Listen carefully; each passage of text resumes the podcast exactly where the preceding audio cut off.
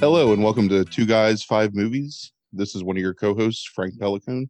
This is Chris Gaspari. You'll notice the change in format for this evening. Um, it's because our 110th episode is going to be the top five movies that Chris loves that Frank is indifferent to. So, in um, opposition to our usual uh, style of doing these episodes, I'm going to introduce the movie and then turn it over to Chris to tell me what he loves so much about these movies that I find uh, passably mediocre. So um, I, I, guess, know, I, I noticed you didn't say that I have to summarize these movies. So can we skip that part? Because that's the part that terrifies me every single time that we, well, the two times now that we've done this. you know, I feel like you um, I feel like you do what you feel. Okay. Like all uh, all bets are off this evening since it's different um, different format. Um, I guess my opening question, similar to what you always ask me, is: Were there any movies that you thought about putting on this list that you found maybe I would be either less indifferent to on the positive or less indifferent on the negative? Well, you made this list technically. Like, uh, so the way that we've done this, like both times now, like so everybody knows, is I get I create a gigantic list of movies. The first time around when we did the movies that you hate, I created a gigantic list, and you picked the five that you hated the most. Um, and then this time around, I just kept track of a list of movies that I, I guess, loved or really liked, and I want to say we had about ten but I think I deleted those off my phone um, as I like pared it down in terms of movies. But I remember Collateral was one of those movies Yeah. um, that came really close to being on this list, and then something else beat it out and replaced it, and I can't remember which one it was. Um, I don't But. I'm um, pretty indifferent to Collateral. Right, and I did rewatch Collateral, and I still really like Collateral a lot. I um, think it's a really good kind of action piece for Foxx and Cruise both. Um, I think it helps that Cruise plays a villain in it. Um, uh, as a guy who you ultimately are not very sympathetic with, but still has just enough flashes of humanity that uh, he becomes a fully fleshed out character. So much like Cruise in real life, a guy that you're not really sympathetic with, but you see that there's humanity underneath of it, um, despite um, the brainwashing. Um, so I think that role fit him actually really well, just like I did thought the Magnolia role fit him really well. Um, but yeah, I was I th- uh, I thought it was good. Um, it still held up. Uh, who was that man? Um, Mann is kind of like I guess like testing out what he would eventually use in Miami Vice, which is I think a slightly less successful movie, although not a terrible movie. Um, in terms of like the digital at night look of everything with the bright lights and um, so yeah, I thought Collateral still held up. I'm trying to think of another one. I'm always trying to get you to say that you hate um, Poseidon Adventure. Um, I actually enjoy the Poseidon Adventure. I don't know why. I think I tried to slip it on this list too to see if I could get you to say you were indifferent to the Poseidon Adventure. I mean, I, didn't, didn't work. I I have a lot of nostalgic affection for the Poseidon Adventure, so I don't know. I, I don't know where you get the idea that I dislike it, but it's um it's pretty funny. Yeah. Um. Yeah, I can't remember what else was on this list. There was like three more movies that uh that you're definitely indifferent to, but um. Yeah, the collateral is the only one that came close to making the list, I would say. And just as a way of definition, the indifference comes from the fact that like it's not a movie I particularly enjoy watching, but I recognize some merit to it, or it doesn't bother me to the point where I have any revulsion to it. It's just eh, it's all right. It's whenever you ask me if I like it and I say it's fine. That's typically an indifferent movie. That's sometimes true. Yeah.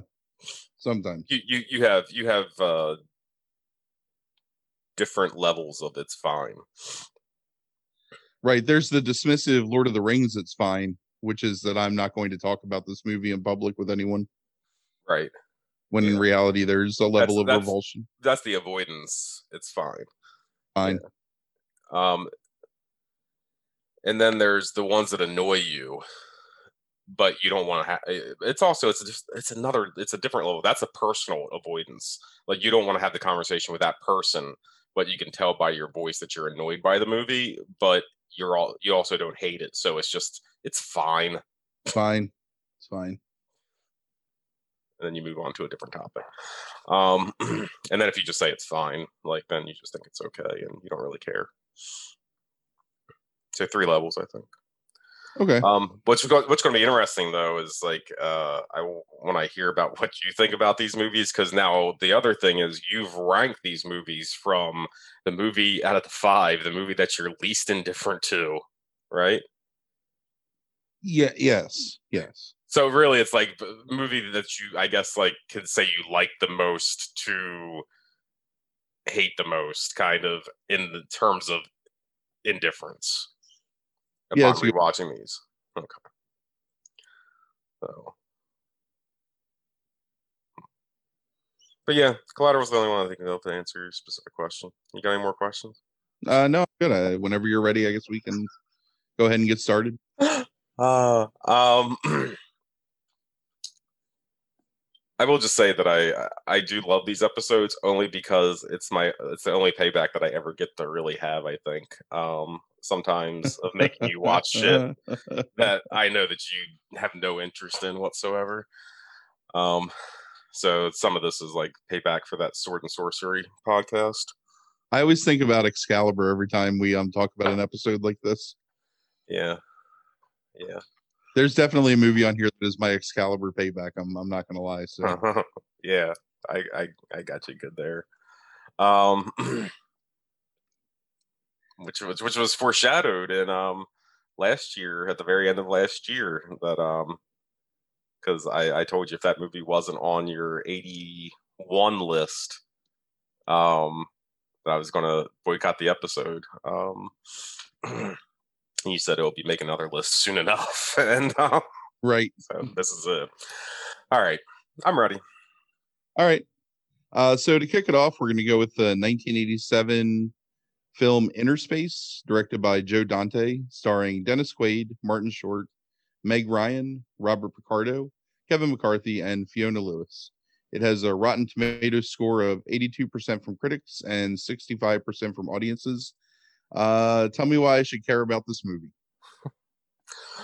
So the movie itself um, follows Tuck Pendleton, who is a kind of a braggadocio uh, pilot, uh, who's you know very like acclaimed in terms of like being this like pilot, and he's part of this experimental program that is going to miniaturize like uh, what a vessel and the people inside of it, and um, these uh, bad guys break into the lab when they were doing the experiment. This is after he's been miniaturized and he's like in like a syringe.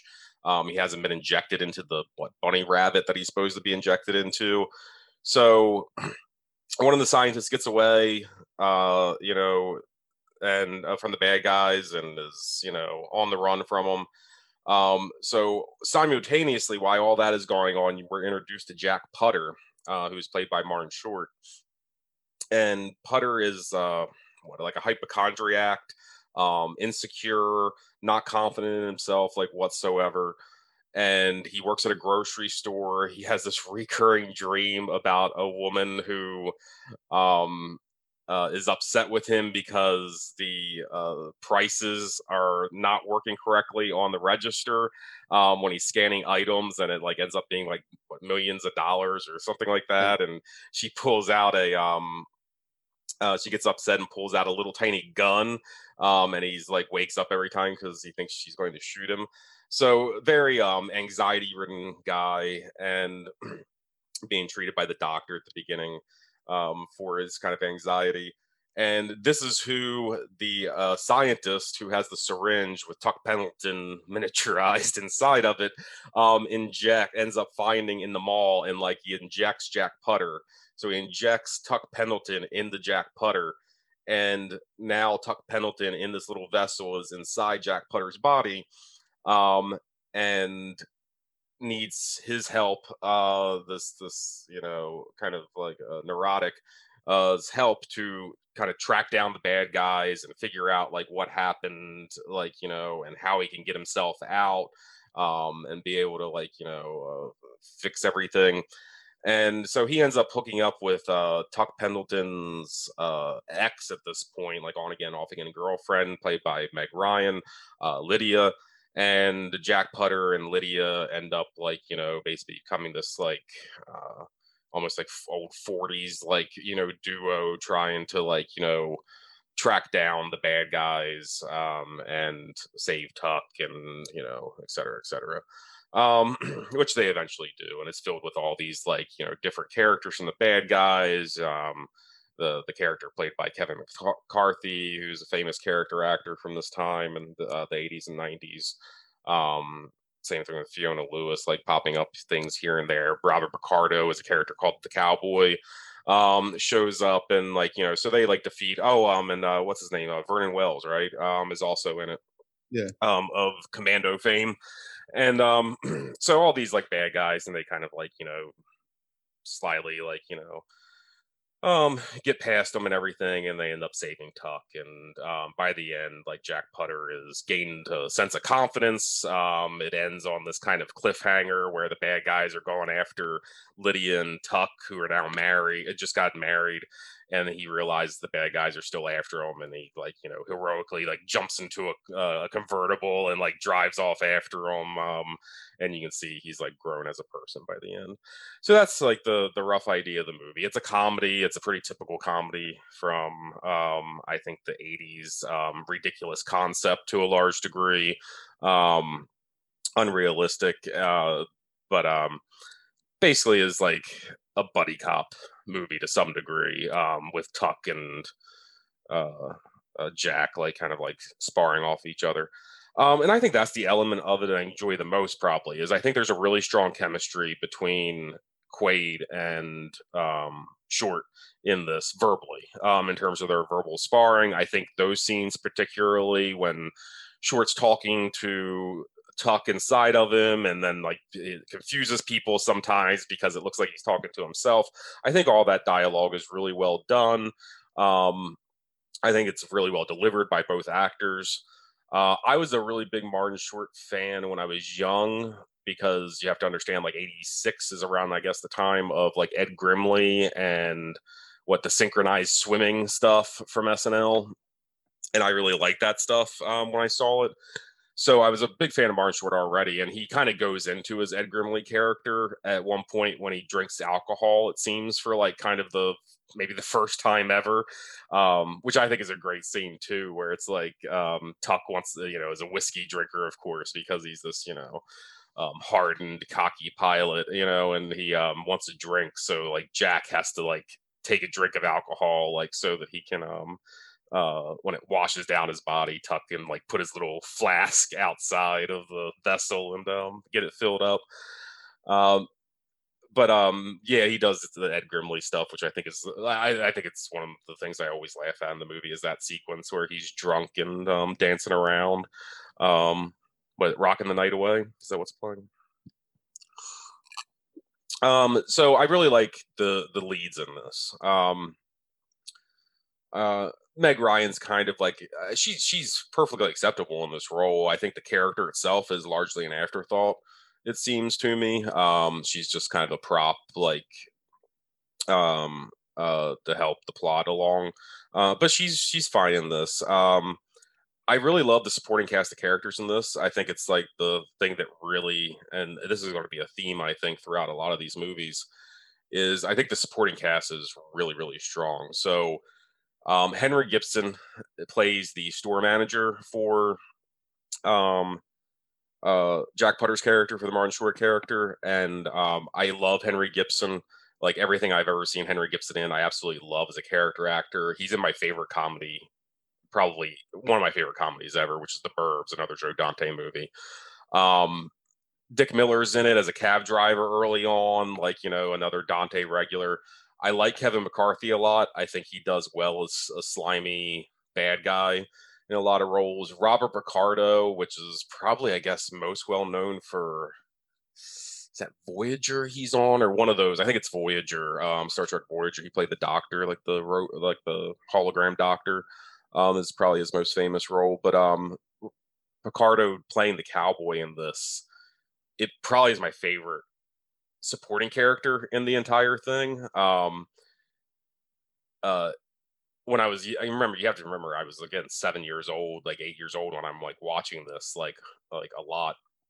Um, and Picardo is um using this like uh, it's look, it's what uh like uh what's that called? Like it's like whitewashing, I guess, to some degree. It's like you know this is supposed to be a Hispanic character, um, and you have this like white guy playing it, which now I, you know, um, I kind of like raise my eyebrow a little bit at it, but um, but I thought it's fucked up like English and stuff like that was really funny when I was a kid. Um, I, I, I like the way he talked. Um, I, I love what he's singing in the mirror. Um, I'm just an old cowhand from the Rio Grande. Um, he's just an absurd character. Um, this like you know, I guess assassin who like you know or like fixer who's just this like obsessed with cowboy imagery and uh, it's it's a um and is like thinks he's a Lothario. It's a hilarious character to me. Vernon Wells is in it. Wendy Schaal is in it, who's another Dante regular. She's in the Burbs as well um, that plays the girl that doesn't want anything to do with Jack, um, and then wants him at the end, and he just dismisses her. Um, little details in the movie like make me laugh, like um, the uh, Kevin McCarthy character. Um, at one point, like is gets a phone call, and he's sitting in an office, and his office is has a pink light from the ceiling and it's like what like a shag like white carpet and his dog is sitting on a glass like the glass desk that he's using his dog is sitting on and the camera pulls back at one point like cuts and you see like it's just a very corner of an abandoned building where he has this white shag carpet and this pink lighting and a glass desk set up and everything else is just empty. And it's like just this bizarre little thing like who does this? Um i i think those things are hilarious in it. Um uh and uh, what else is there? I guess there's a personal thing. I think probably it appealed to me as a young kid because of that core story of the guy who overcomes anxiety. Hmm. Probably appealed to me. Um, uh, like I love the moment in that movie where um Martin Short like thinks like Tuck's giving him power and you know he goes and like punches the the guy and like realizes like you know that Tuck's not inside of him. He's actually when he kissed Lydia, like he got Tuck got transferred to her, and like you know like he didn't he doesn't need Tuck to like you know stand up and I guess be a man or whatever. Um, I just think it's a really like for a, a ridiculous comedy, it's a really tight story. Like this is a bad example, but this is what I wrote probably because I've been drinking um, is because I probably just watched King Kong versus Godzilla. Like how those movies have no character development at all. Like you know, there's no there's no B stories, there's no C stories really in terms of like what is this movie about? It's just it's just about fucking monsters fighting, and you got these characters doing whatever they need to do in order to propel that plot forward. Um, you think about the setup of this movie in the first 25 minutes you have this idea of the buddy cop comedy you have the idea of a love story you have the idea of this coming of age or coming to adulthood story and you have like the ridiculous sci-fi plot you know that gets wrapped in there. And in 25 minutes you have four different like major stories that are being told throughout this and i just don't think you see in comedies that kind of script writing nowadays like whereas people are actually successfully telling narratives. Um okay i'm done. Like i think it's a i think it's a well cast movie overall. Solid enough script writing for a comedy um, with these little nuggets of character actors or um, uh, ridiculous scenes that like really propel it forward and still make it funny even today. Yeah, so I don't disagree with anything you said. Um, it's probably been 30 plus years since I've seen this movie. Mm-hmm. Um, and I have no nostalgic affection for it. Um, part of that was because I don't know that my parents liked it, so they didn't rent it often. Hmm. I'm pretty sure I've only seen it like maybe one or two times.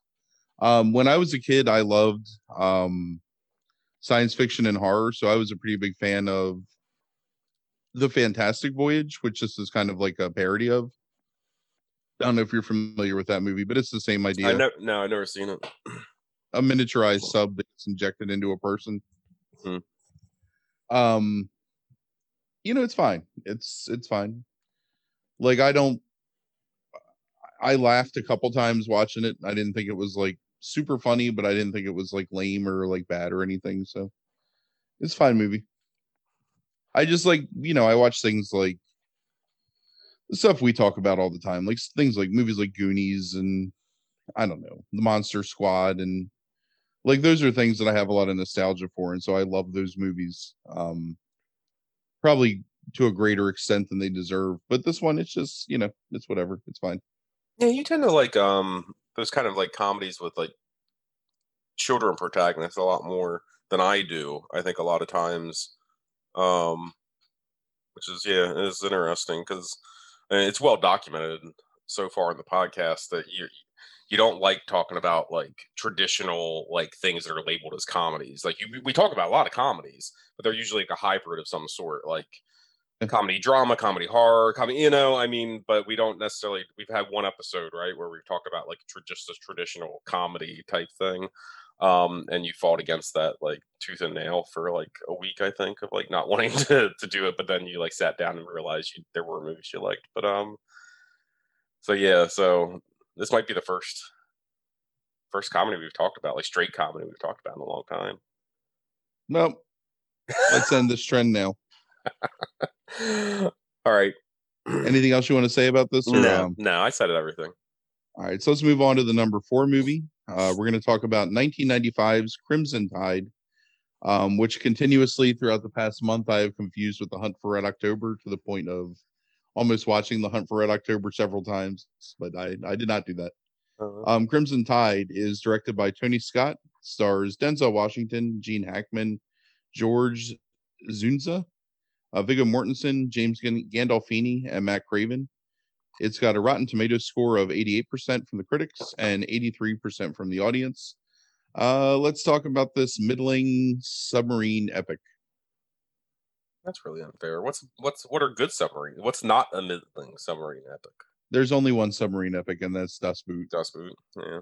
Which you'll also never talk about. Um, nobody wants to. Did you say nobody wants to talk about this movie? I don't want to. Oh, okay. All right. Um, I was really hoping you would one day so I could rewatch it. Um, because I won't rewatch it unless you ever make me to make me do it. But um, it's just too long. I think this is like a pared down, like digestible kind of like middling, I guess, submarine movie or something like that. Um, so this um this is like all like Cold War based, um, as a lot of submarine movies were like around like you know this time time frame, um, where there's uh the story is Russian rebels have taken over what are they ICBM missiles right at the time I think it was um, ICBMs.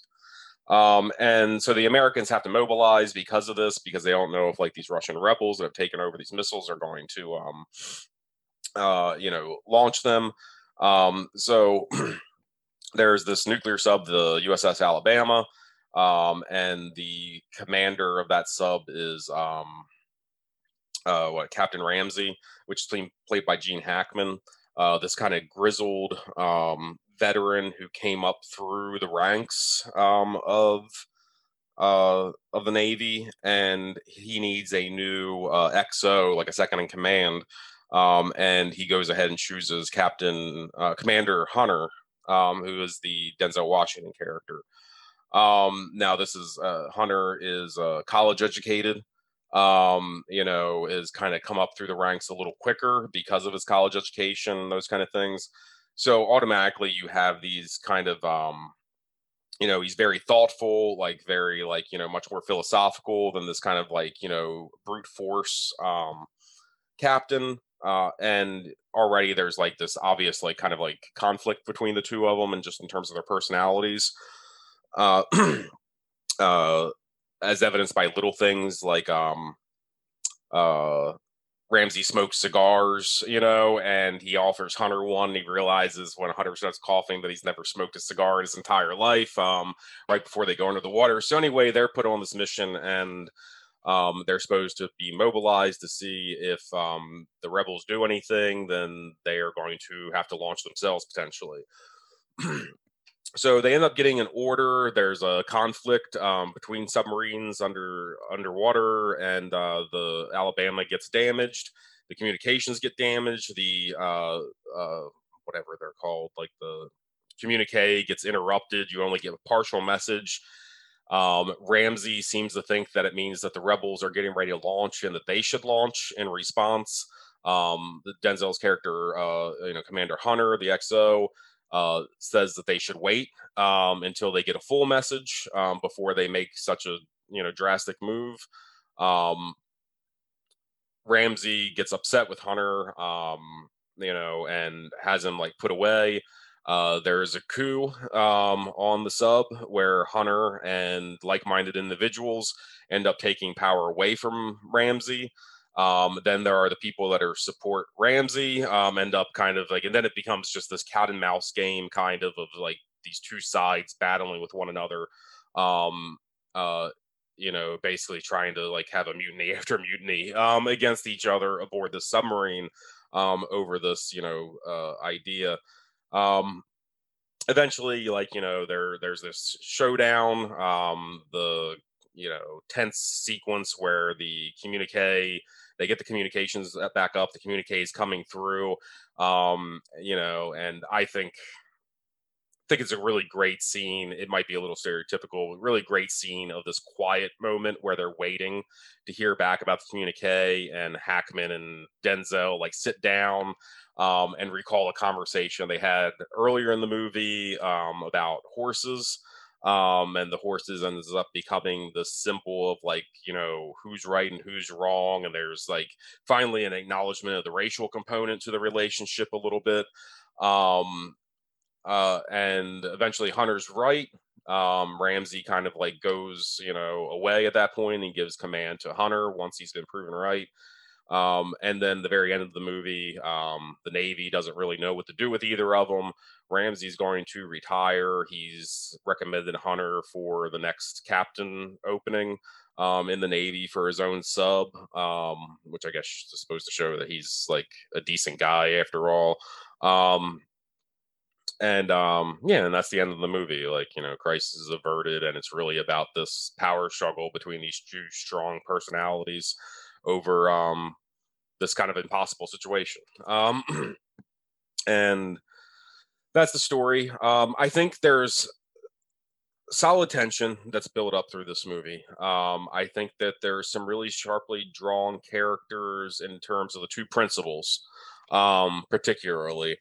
Um, the supporting cast, I think the actors, um, uh, even if they're loosely drawn, the actors themselves add to these um, add to these like supporting characters. So I mean, Frank right off the list, it's like you have the likes of you know, um, yeah, Dzundza and um, Viggo Mortensen and Gandolfini and Matt Craven and a couple other like people that like you would recognize maybe in movies, but you know not know their names.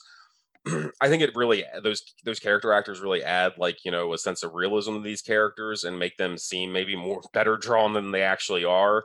Um, but at least they're really good at delivering dialogue and you know it makes it i think like you know like more believable um, I really like that there's like this philosophical concept at the core of the movie, like this impossible situation where it's like you could legitimately have debates on what the right thing to do is. Um, and um, you know, it feels like the movie to I see the movie, even though like with the spurts of action, like tension, that's like obvious, like that's what the focus is. It always feels like a never ending, like a continuous debate throughout the entire movie um, that's happening. And I really like that element to it. Um, I love the difference. I, I, I think Hackman and Denzel are amazing in this movie, and I love the contrast between these two characters, which is the morally complex black man versus this white, you know, who's college educated versus this old white man of the old guard who came up through the ranks and is more, you know, um, I feel it in my gut. Um, it really does like to me kind of like, um, you know, it really is kind of like this kind of left versus right, you know, stereotype in a, in a lot of in, in a lot of ways, but I think it plays out really well.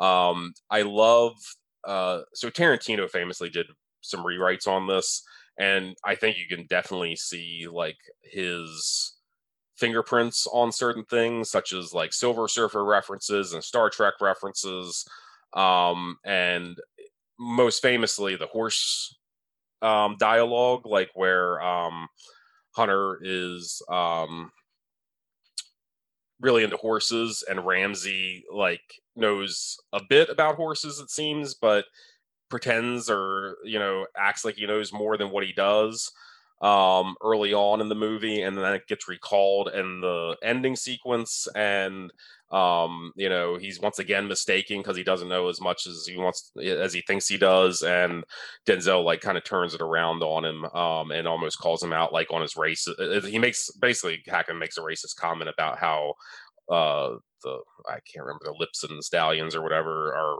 are white. Um, um, as a um, and he's kind of like signifying that like his race almost makes him superior. Hackman is in the in the movie, and um, uh, Denzel tells him, but they're born black, um, and kind of acknowledges the racism of his statement. Uh, which is the only time race really like verbally gets addressed, like, like you know, in actuality, but you feel the tension of it. I think at times. Um, so I love all that stuff. Uh, oddly, I love this.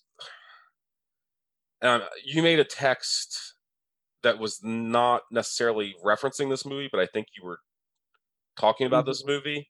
Inspired by this movie, right? Um, about like the what the everybody like what celebrating or or singing to a song. That's what it was a group of grown men singing yeah. to some women's like mm-hmm. doo-wop song from the 50s happens yeah. in every one of these fucking yeah 80s and 90s like male movies yeah it does um yeah it's it's cheesy and i think even like the um like towards the end of the movie when they aren't going to attack like aren't going to launch everybody like cheers um i think that's a little cheesy like it's just very stereotypical that said, though, I love the score of this movie.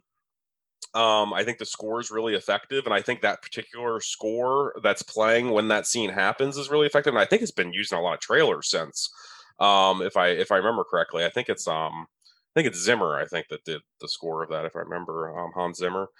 Um, I really like that. I love the sound in this movie. The sound feels very authentic, like of when they're like kind of like running down steps and all those kind of things. It actually makes it feel the sound to me like a um like an actual sub, um, like that they're in an actual space. And it's something I noticed rewatching again this time. The thing that I actually one thing I hate about this movie, um, Tony Scott uses Dutch angles fucking constantly.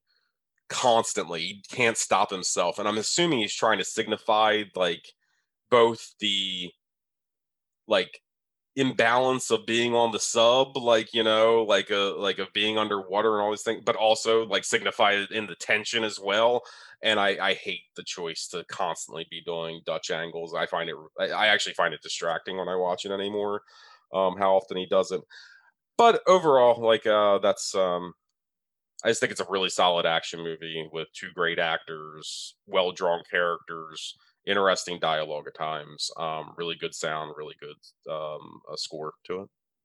I will point out that this is a um, uh, Don Simpson, Jerry Bruckheimer produced film. Mm. Um, and they definitely tend to use um, Dutch angles and slow motion um, in in spades. So yeah, you're right. I mean, it just is what it is in that respect. I I would imagine that's probably less Tony Scott and more like post production editing um, influence from the mm. principal producers. Mm. It makes sense. Yeah, I didn't think about that really. Yeah, because I mean, like the the Rock, pro, uh, now that I think about it, has tons of Dutch angles and stuff like that, right? Yes. Yeah. Yeah, and also a lot. It, it just it's very similar where it like tries to give weight and import to scenes through like duplicitous means. You know what I mean? Like as opposed to letting mm-hmm. the phenomenal like performances. Like you're exactly right. Like just incredible performances from Washington and uh Hackman in this movie. Um, could have carried the whole thing, and then they're trying to just kind of force you like they don't trust. Yeah, they don't trust the narrative to carry the emotional weight of the scene. They try and force it onto you. Right. Yeah, eh, he interferes with the story. Um, it, I guess is yeah, you're right. Is the complaint that I have kind of about that stuff. Um, another movie that I don't really have any nostalgic affection for. I saw it in the theater, um, maybe one time after that. I think. Um, I have no problem with it, um, aside from some minor quibbles. Things that you brought up. Um, I think the James Gandolfini character is, um, I don't know, like a, a caricature as opposed to like actually building any character into him. Like it seems like really out of place in a submarine full of professionals that there's this guy who's just like itching to shoot, you know, Denzel Washington. Yeah.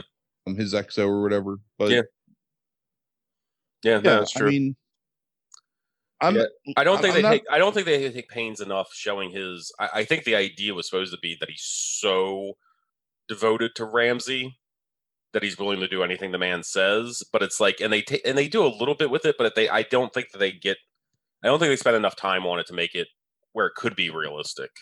So let me ask let me ask you this question because I'm I I think I made this I made this connection having never made this connection before.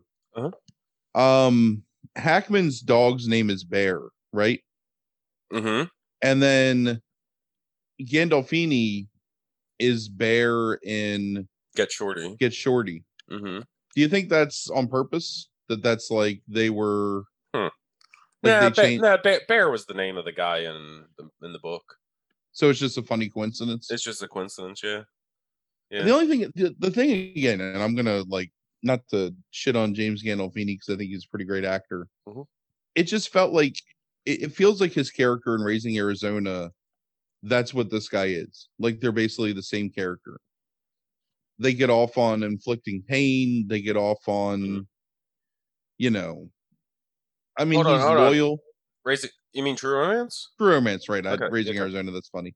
Yeah, That would, that would make that maybe a better movie if it was that It- it- character. that ca- right. Yeah, rather than John. Yeah, right. Got a lot of heart in a cage. oh God! I now I'm just picturing a beaten up Nick Cage with that like keychain or whatever, like dry. Right. True. Yeah. Oh. oh, fucking Nick Cage. but yeah, it was fine. I enjoyed watching it this time. Um I would say I was probably a little less indifferent to this movie than Innerspace to the Mhm. positive, but I also had a lot more problems with this movie than I had with Innerspace. Hmm. I I love military movies except when I don't, I guess. Does that make Right. sense? And this is one of those ones where I don't know. It's a little too much procedural and then it just kind of like it's hard for me to suspend my disbelief that these professionals would behave this way.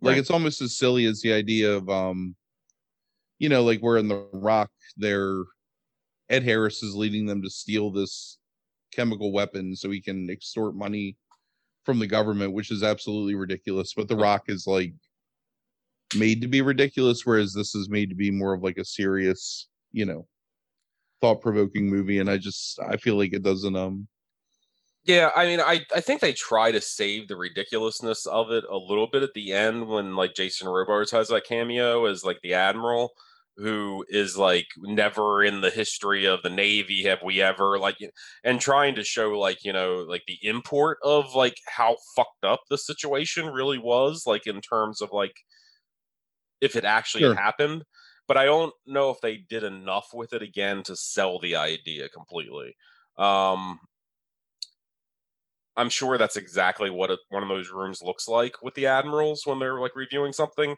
but it felt like I don't know. They felt like they were like in like a a, wing of a li- like an offshoot room of a library or something, and it just didn't feel epic or grand enough to like really set. You know, it wasn't. It was filmed very naturalistically, which is actually odd because he spends so much of his time not doing that um to where it's like not like any slow drawn out like you know dialogue or anything like um no pauses so it actually like takes away the importance of that scene i think um so maybe tony scott's just like not a great director i don't know that's that's accurate. Um the other thing too that this has nothing to do with um Crimson Tide, but Mhm. I kept thinking about fucking Battlestar Galactica the whole time I was watching it. Hmm. Like XO has the con, oh Captain right has the con, like all that stuff. yeah right um Edward James Olmos and Tigh is was that his name? Yeah, yeah, it was. Yeah. Um it give you bad memories?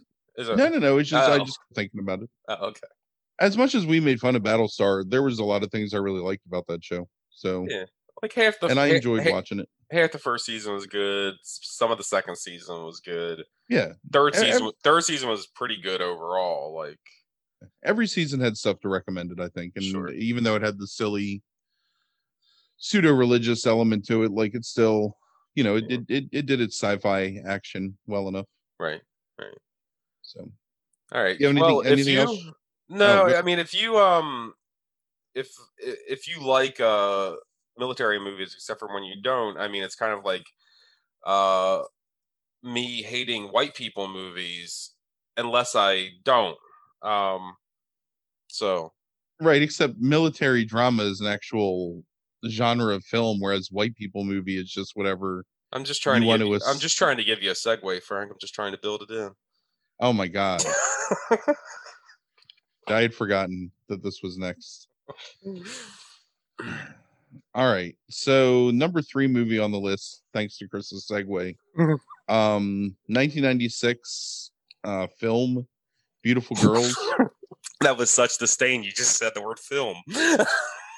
Different disdain. Uh it's directed by Ted Demme, um, stars Timothy Hutton, Matt Dillon, uh, Noah Noah Emmerich, Annabeth Gish, Lauren Holly, Rosie O'Donnell, Max Perlich, Uma Thurman, Martha Plimpton, Natalie Portman, and 90s heartthrob Michael Rapaport. Um, currently sits at a 79% with critics on Rotten Tomatoes and an 81% audience, which is one of the rare times on our podcast where the audience score is higher than the critical score, which is interesting. it is. Um, so I guess just get it out there. Let's talk about this movie. All right, so I'm gonna try to like shorten this summary because like there's so many characters and stuff like that. I mean, so the primary character is um, Willie, who is a jazz pianist in New York. Um, he comes from the small town of what is it, uh, Knights Ridge, Massachusetts. Uh, he leaves like his hometown. He goes to pursue his music. His career's not doing that great he's just kind of gone from gig to gig. He's engaged to a uh, what? She's a lawyer, um, like a longtime girlfriend who's a lawyer.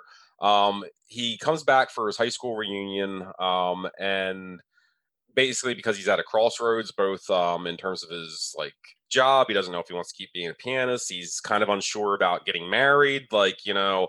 Um, and he comes back for the high school reunion and sees all of his old friends who have never left the town of Knights Ridge. Um, his friends um, all have their own kind of personal melodramas going on. Um, so you have the only one that's like kind of like in a decent position, right? Is uh, Mo, um, uh, which is the Noah Emmerich character, and he's kind of like happily married with kids and stuff like that. Um, but kind of just keeps getting pulled back in occasionally by his other friends into their kind of like bullshit. Um, and uh, then there's Paul, which is the Michael Rapaport character.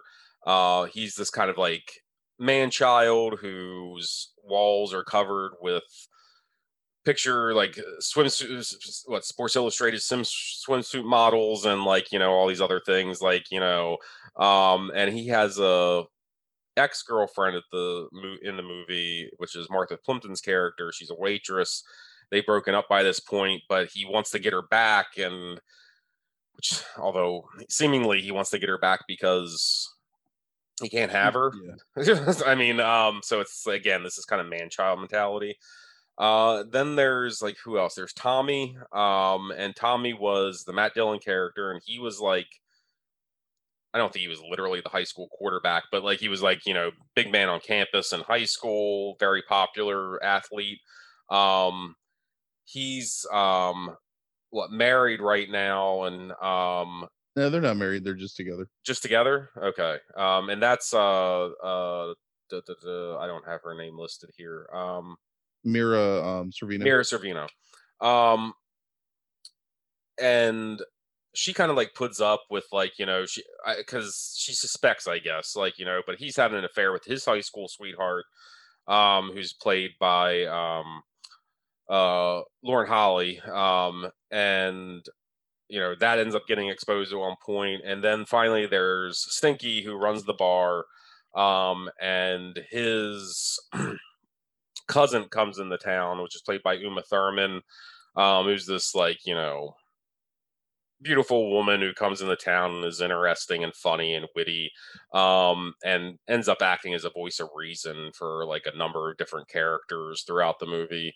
um, and um, then finally um, with all those things going on and willie comes back into like into this kind of like mess um, of all these different characters all of his friends um, when he stays with his dad next door, there is a 13 year old um, neighbor um, and uh, named Willie, um, uh, 13 uh, year old female named Willie.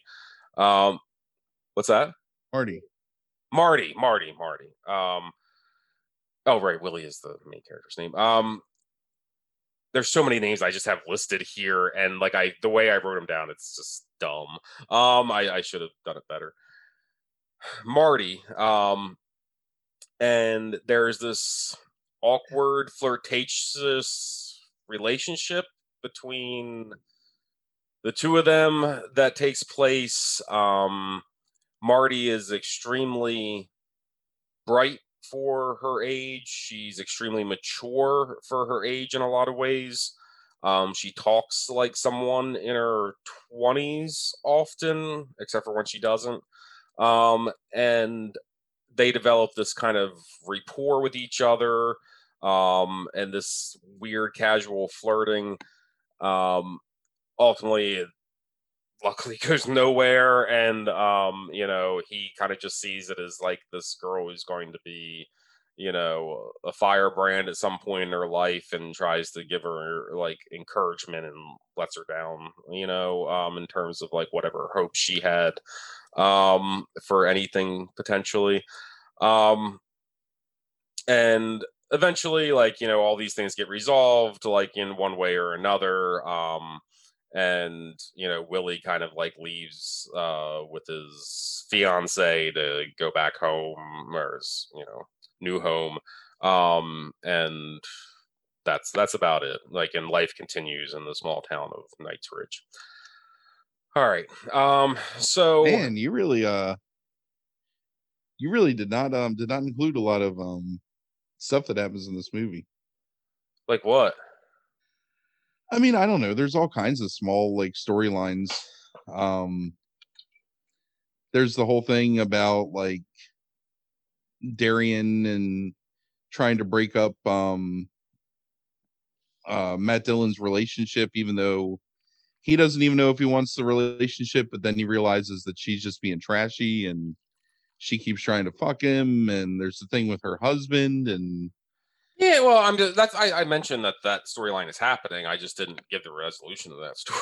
Michael Rapaport, or yeah, Rapaport being like an ultra creep and like basically burying his girlfriend's garage under snow like every night because even though he loves her, he feels like if he can't have her, nobody can. So he's gonna right, like block yeah. her in. I mean, yeah, right.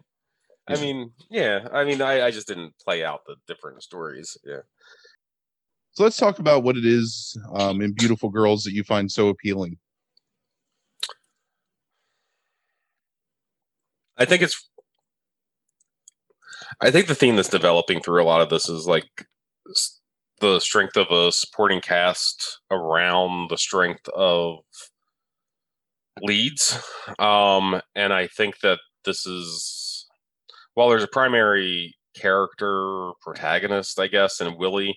I think that this is an ensemble story, and the strength of the performances in this, I think, is really strong. First of all, so I'll start with the lead first, and Timothy Hutton. I'm, I think this was like my first real exposure to Timothy Hutton. Um, I don't remember Taps very well, and then what's the other thing? Was he in Red Dawn?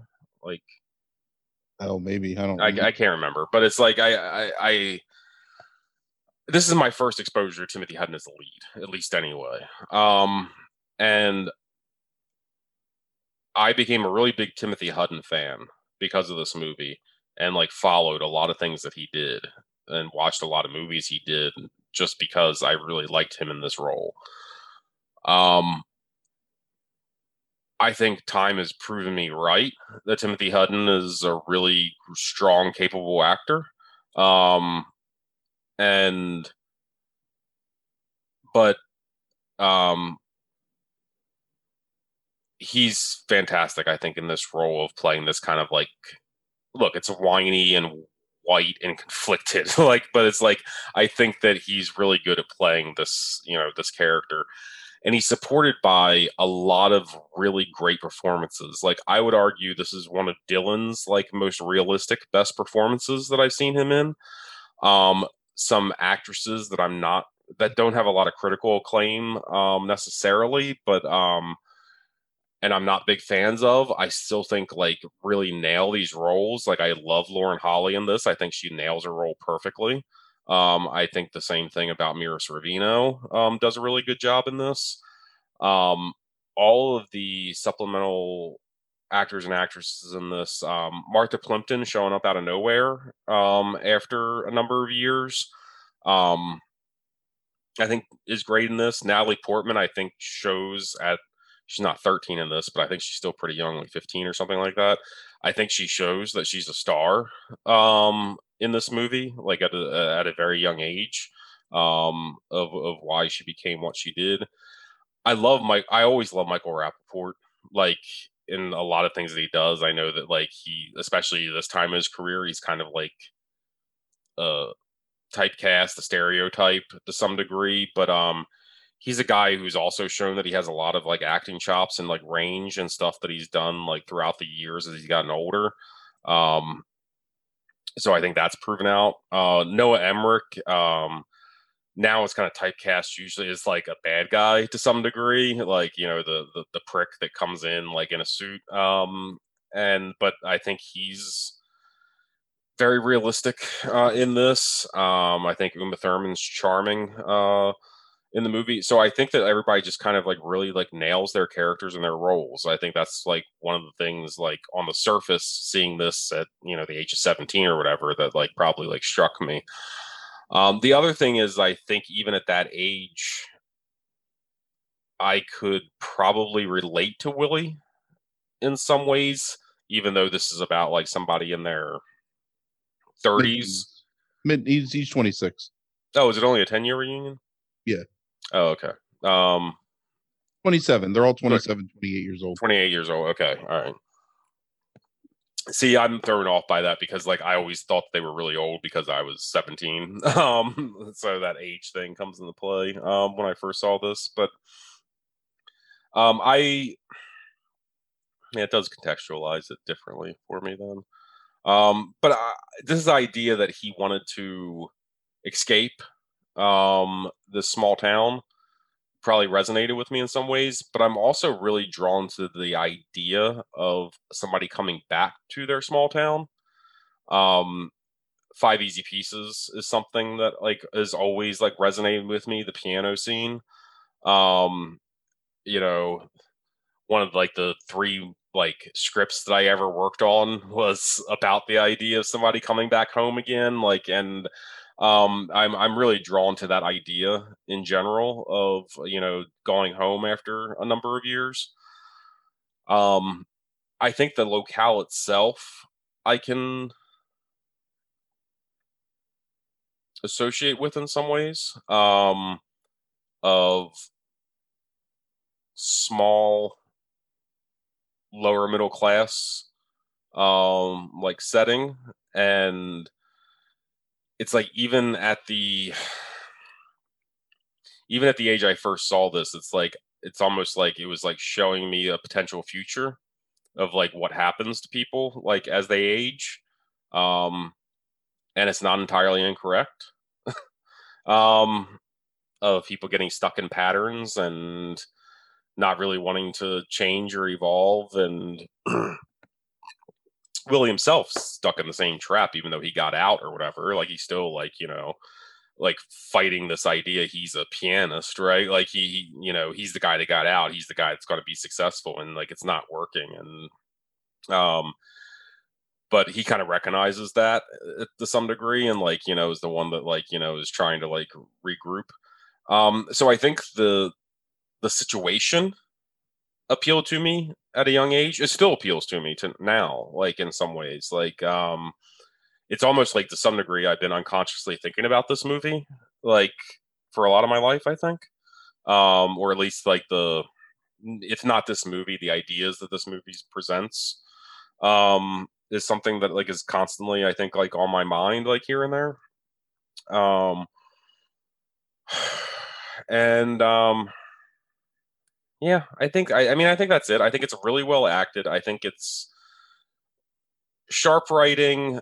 I think it's largely realistic situations. Um overall i think it's mostly realistic characters that you might actually see at some point, um, even if they're hyper stylized to fit the theme of the movie. Um, like I, I think they're still pretty well drawn, and um, yeah, I think that's just something I've always, I, I liked at 17, and um, has reson- resonated with me then, has resonated with me throughout the rest of my life, and still to some degree resonates with me now. Um, you know, whatever 23 years later. Like, hmm. Okay. So I think the fact that it's lower middle class, though, like, because uh, I know that's like I shit on white people movies all the time. This is like one of the whitest of white people movies.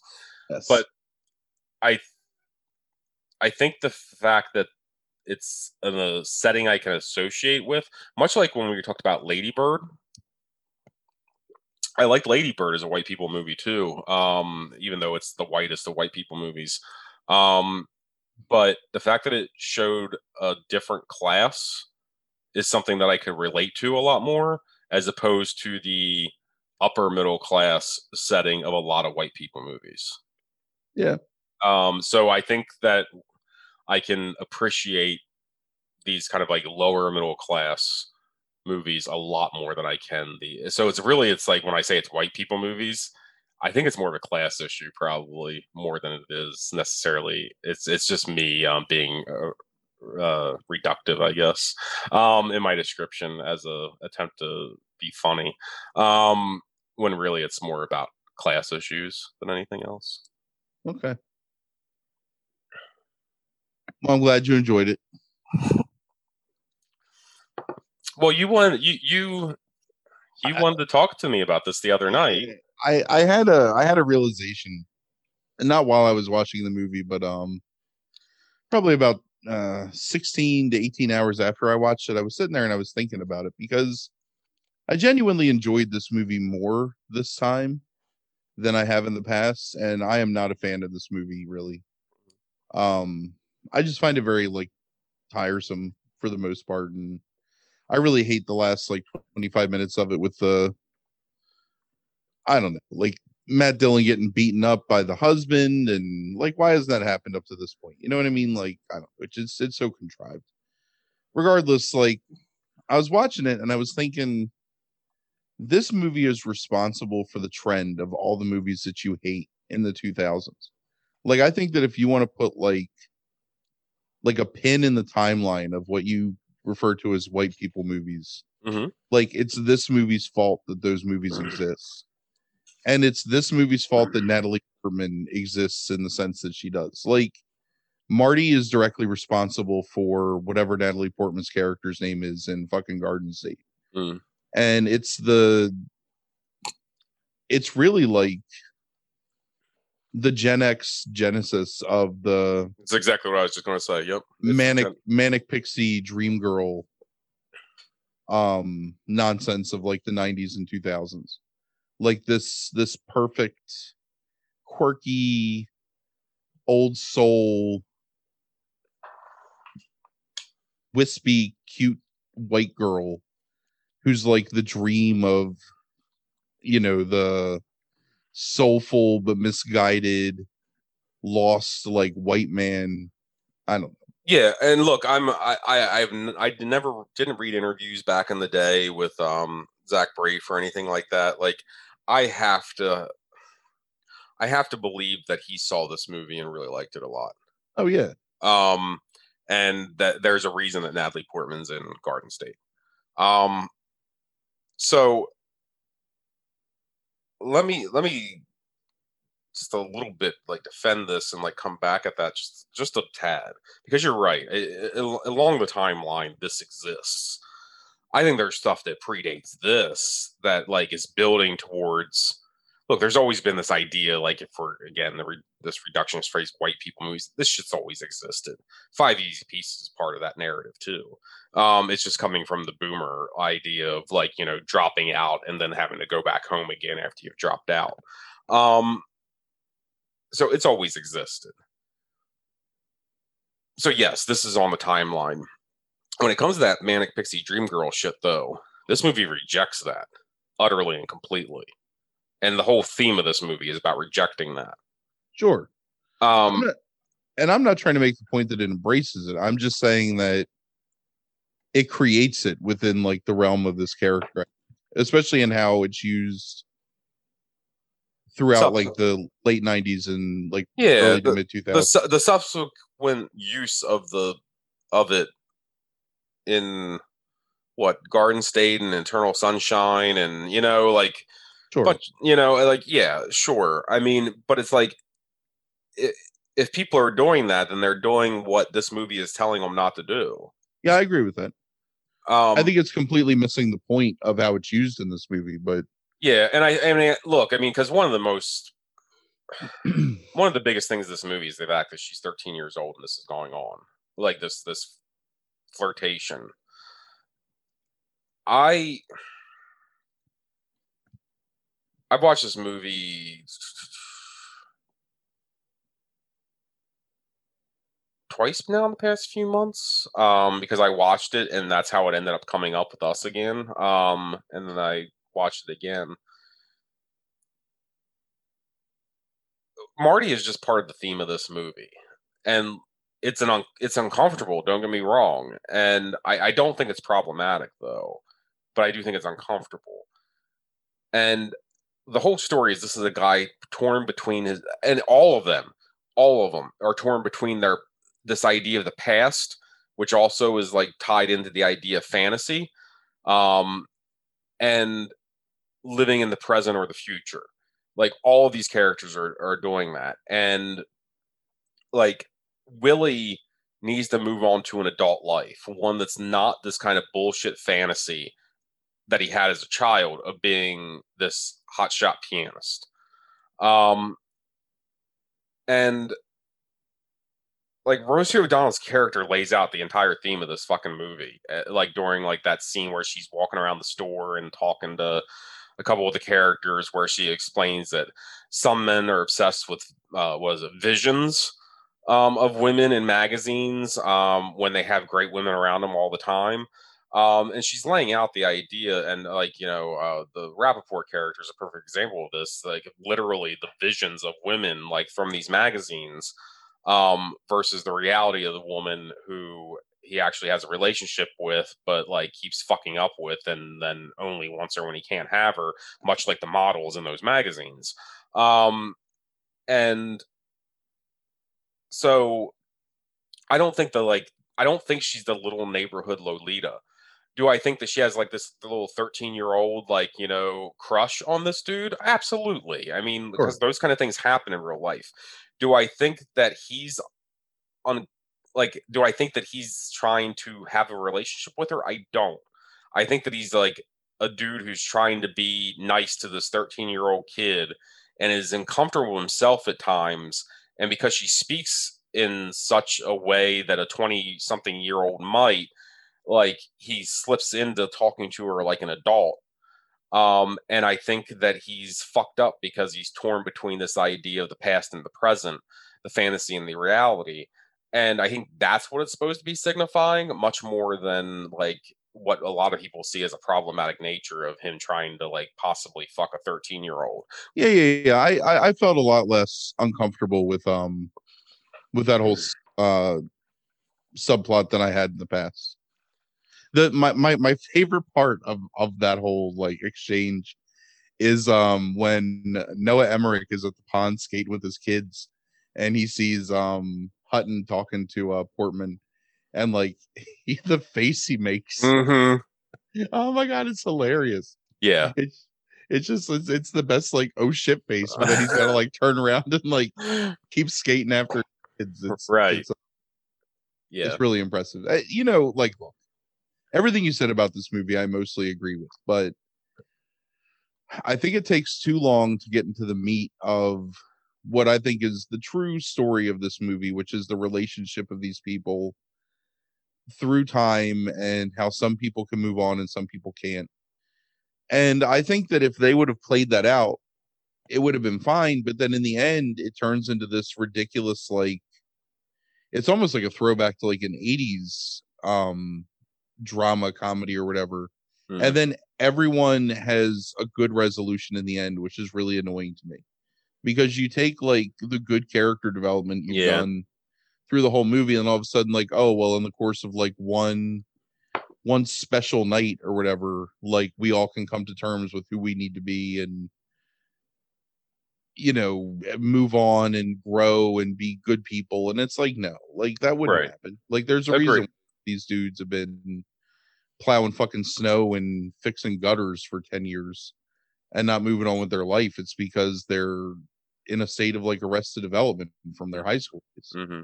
So I agree. I mean, I, I I think the the the happy ending for all is um is a bit much. Although I'm I'm still not convinced Willie has a ha- like a necessarily happy ending. Like um I'm still not positive like from any signs in that movie that Willie is fully convinced himself that this is this is the right move. Like well at least in the moment it's what he thinks is the real thing. in the moment, right? Yeah, but it's like I, I it still feels that Willie's like the the deeper thinker out of all of them to some degree that like realizes like this could just be him bullshitting himself once again, and I think that's the subtlety of Hutton's acting as opposed to um necessarily anything that's probably was on the page. It's just my guess. That's just me just guessing that. Um, but yeah, so I mean, I don't know. I I I still really enjoy this movie. Um, I think it was I wouldn't say influential to me, but it was certainly it resonated with me, and it still continues to resonate with me to some degree, even though I can acknowledge some of those flaws you pointed out. I just it's something where like it was fine to watch it. I wasn't like angry or anything. Mhm. Again, the same problems that I've had with it for the most part are what I still had with it, even though I'm like older now. And I would never say it was a terrible movie, but it's not something I ever want to watch again, really. So Right. like this was maybe the fourth time I've seen it, and I think that's probably enough. Yeah, I think that's probably the same for me. Like, I mean, Including having to watch it twice in the theater. So was that uh was that one of those things where it's like you made plans with two different people? made plans with somebody and then it was for like later in a weekend and then I want to say it was like Chuck and Zeke and some other people wanted to see it and I was like yeah I'll go see it and then I had to pretend like I hadn't seen it when I went to see it with um what year is this movie? Ninety six. Yeah, so shit. Probably Rebecca and I went to see this too, and I had to pretend like I hadn't seen it. Which is really difficult when I dislike a movie because then I have to like it's like a master class in acting at that Fucking point. weaving webs, man. That's an that's an old Frank move. Yeah, yeah, yeah. I'm, I'm so fucking mature now, but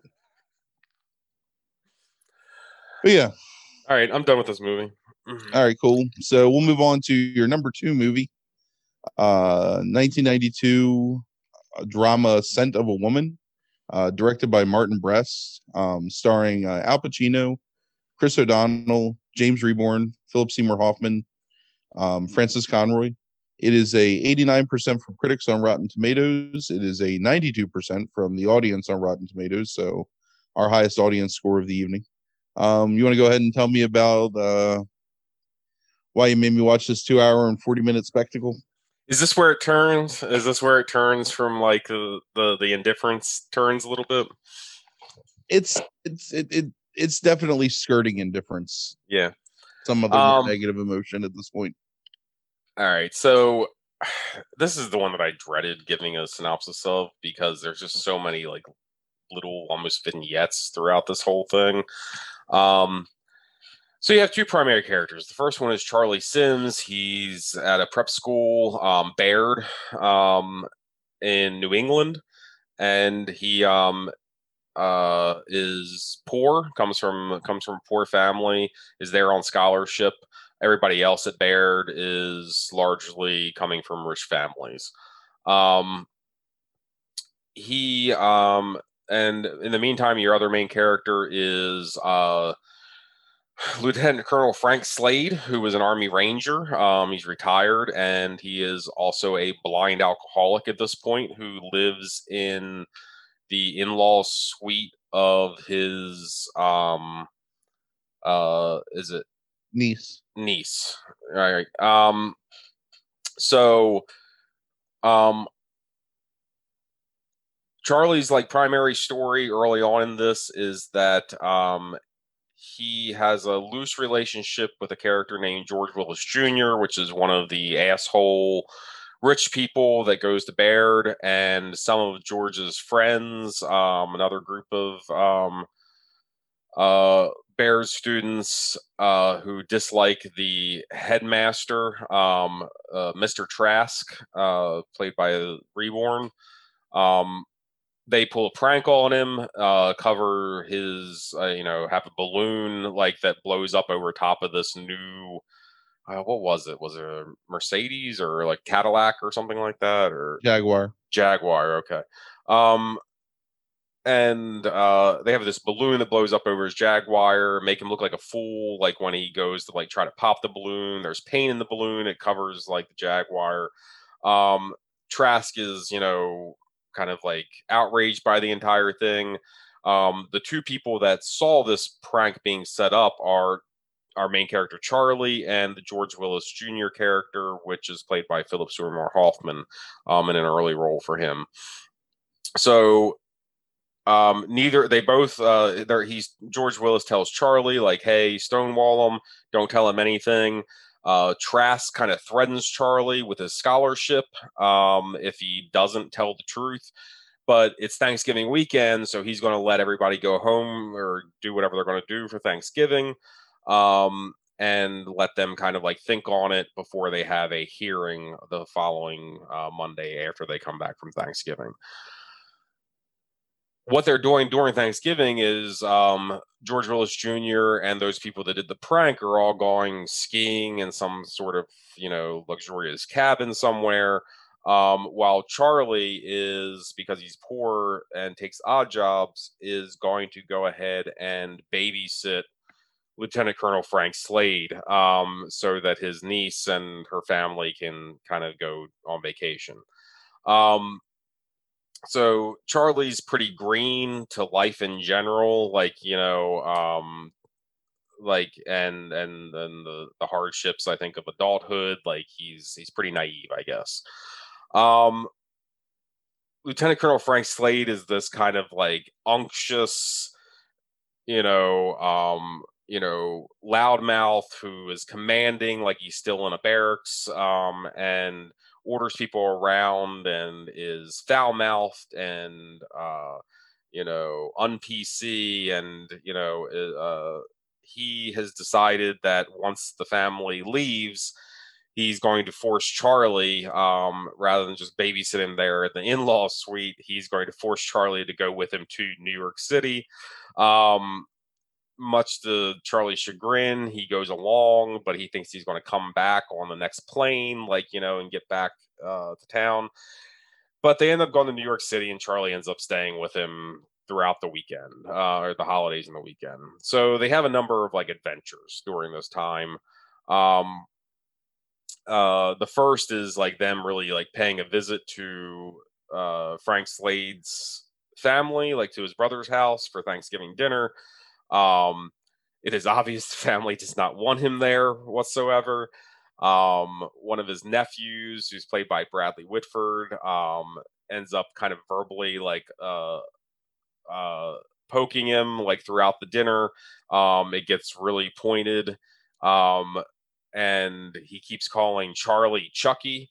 Um, and it eventually ends up with Frank. Um, oh, it's also revealed during this point that Frank is blind because he was drunk and playing with grenades, um, and ends up like you know, uh, uh, fucking up, and like the grenade goes off, and he ends up losing his eyesight out of it. Um, so anyway, he calls him Chucky one too many times as he's kind of like you know, uh, verbally kind of berating Frank.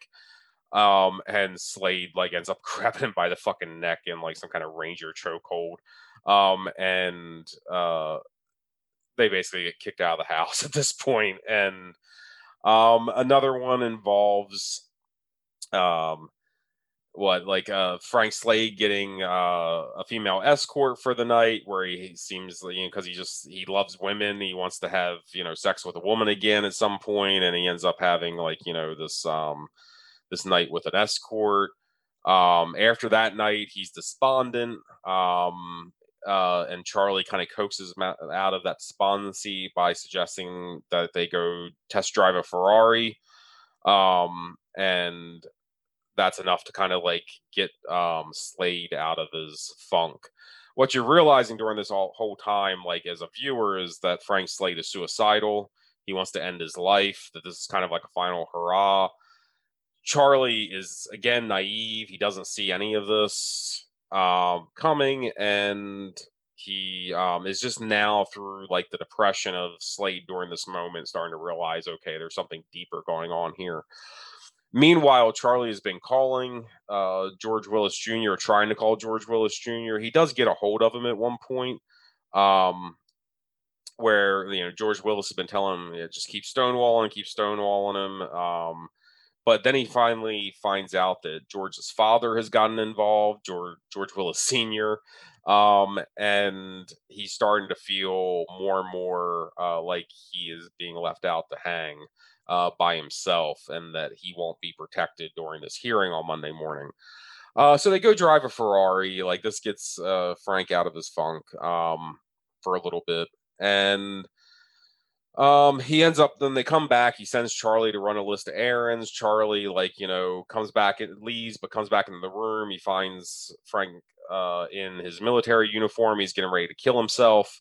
Um, there's this kind of like emotional scene where Charlie's trying to get him to not do it. Frank threatens murder at that point, um, uh, murder suicide at that point. Eventually, like Slade ends up backing down. Um, and he agrees to like go back home and um you know like uh with him. So the their limo driver who's been with him the entire time manny um ends up taking him back to baird drops you know charlie off like charlie's going to go to his like hearing that he has to go to as a potential witness. Um it seems like he's going to be left there by himself. Um and then there's the big moment where like you know frank has realized like you know what's been going on this entire time as he's asked some questions or overheard telephone conversations he comes in led by the limo driver like who's helping him in and comes and uh is the second kind of for charlie during this hearing and ends up having this um very famous scene now for most people that you know if, uh, even if they don't know the movie have heard some dialogue from this scene where um, colonel frank slade like ends up like you know defending charlie um, and getting him um, cleared of any kind of like uh, uh, what um, losing a scholarship or whatever. There's no um, consequence for it. right yes. So um so yeah, and then the movie ends. Like it looks like Frank Slade, uh, Frances Conroy has a small role in this, where like you know she's impressed by um, what Slade does, and she's an instructor there at the college, um, or at the sorry at the private school, and um, she and it seems like you know there might be a thing with Frank and her at some point. So Frank might actually find a woman that like you know like he can actually have a relationship with. Um, and uh, Charlie's, you know, whatever, cleared and free to go and do whatever. Um, and that's pretty much the end of the movie. Um, they separate, you know, they go their separate ways, and that's it. All right, okay, I got you that one. Um, it's very like fragmented that movie. Like in times, it's very specific. Like especially in the New York stuff, it's very specific scenes, and I think I even skipped a couple of them. Um, as I was doing this. All right, so why do I like this movie? I saw this movie again when I was like 12 or 13 years old. Um, so a lot of these are nostalgia things for me. I think um, I think this is the top five Pacino performance ever. I don't know where it ranks because I haven't really looked at Pacino's filmography to determine that, but I think that it's higher than lower on that list for me. Um, I think this is a standout performance from Pacino, who has a lot of standout performances. Um, I think he's created a fully realized character. I think that it has subtlety and nuance to it. Um, for somebody who doesn't, for a character who doesn't have a lot of subtlety and nuance to him, um, in Frank Slade, Pacino has a lot of subtlety and nuance, I think, to the characterization of Frank Slade. I also think, and this isn't like any kind of like fucking great claim, but I think it's Chris O'Donnell's best performance that I've ever seen him in. Um, and again, he's had a lot of bad performances since then. Again, I think there's a supporting cast here, and this is the theme that's developed throughout all of these. I think the supporting cast is really strong overall. Um, I love the, the the Manny character. I love the actor that plays him. Um, I love James Rebhorn as um, Headmaster Trask. I think he's just this slimy piece of shit um, who's just self-centered and self-interested. Um, and that's a role he plays a lot um, in, in, a lot of movies, but he he nails it. Um, I think that uh, Philip Seymour Hoffman in this role, again, perfection. I think the ones that play um, was it Harry, Jimmy, and Trent um, who are the uh, you know ones that perform the prank like as small roles as they are and it's usually i think it's harry is the main one. Um i think he's great in like that little role of just being this like again this like you know uh, uh eddie haskell type figure. Um little things like i think like ron eldard like has a very small role as a police officer when he's young like i think that works so again i think the supporting cast is really strong in this i think it like you know moves moves things along. I think the final scene at the college, as kind of meme worthy as it became at some point, and um, with um, Pacino, um, given his you know soliloquy kind of, um, and his whoas and all that kind of stuff. I mean, I think that it's a really powerful scene. I think it's extremely well done. Uh, I think it's really well written dialogue and all that kind of stuff. Um, it for a guy who spends a lot of his time making jokes about how you know he wants to he wants his room filled what wall to wall with John Daniels, and um, you know, uh, as Charlie says, you know, don't you mean Jack? And he says, you may be Jack, maybe Jack to you, son, but if you know him as long as I have, uh, like when he makes those kind of jokes or jokes about women, like in terms of like the scent of their vaginas and stuff like that, these offhanded, like terrible, like things, like um throughout, like you know these. The the dialogue that he delivers in that final scene like in the eloquence that he has at times um still kind of in that barracks tone but um uh hold on. I, I wrote it down here. It's like what I mean by that is like you said, um, there was a time where I could see, and I have seen boys like these, younger than these, their arms torn out, their legs ripped off, where there's nothing like the sight of an amputated spirit. There's no prosthetic for that. You think you're merely sending this splendid foot soldier back home to Oregon with his tail between his legs, but I say, sir, you're executing his soul uh, because he's not a Baird man. Um, like that kind of eloquence, like mixed in with his you know military like speak i think like really like makes that scene extremely powerful. Um um and i just think it's a it's a it's a look it's a typical cheesy ending to like a dra- like a com or like a, a like a dramedy kind of like at times like um more of a drama than a comedy but um of this again everybody cheering right it's it's it's the crimson tide thing all over again like everybody again is cheering but um but i think it works and i think it's effective um you know in terms of like how that story is supposed to play out look, this movie's long. I know it's long. Like I told you to be wary that it was long. I think that when they first introduced Pacino's character, I think we just yeah we discussed this off air. When they first introduced Pacino's character to the point that like they go to New York, that's when all the stuff with like the uh, prank happens. And it's like 20 minutes between Pacino's introduction and then you getting back to Pacino. I think that's too long. I think the New York scenes way too long. I think they're in New York for too long, and I think there's too many like specific scenes. I will say in defense that I do think everything plays to the end goal to some degree, but it's still too long. Um, I don't think there's anything in terms of scenes that are extraneous. I think it's the scenes maybe that go on at times too long, um, as opposed to like the scenes themselves being extraneous. There might be some overlap of some scenes, but I didn't really have to pick at it at that point. I mean, I would argue that just because a scene isn't extraneous doesn't mean that it still belongs in the film. Sure. Yeah, could be. So anyway, I think it's a brilliant performance by Pacino.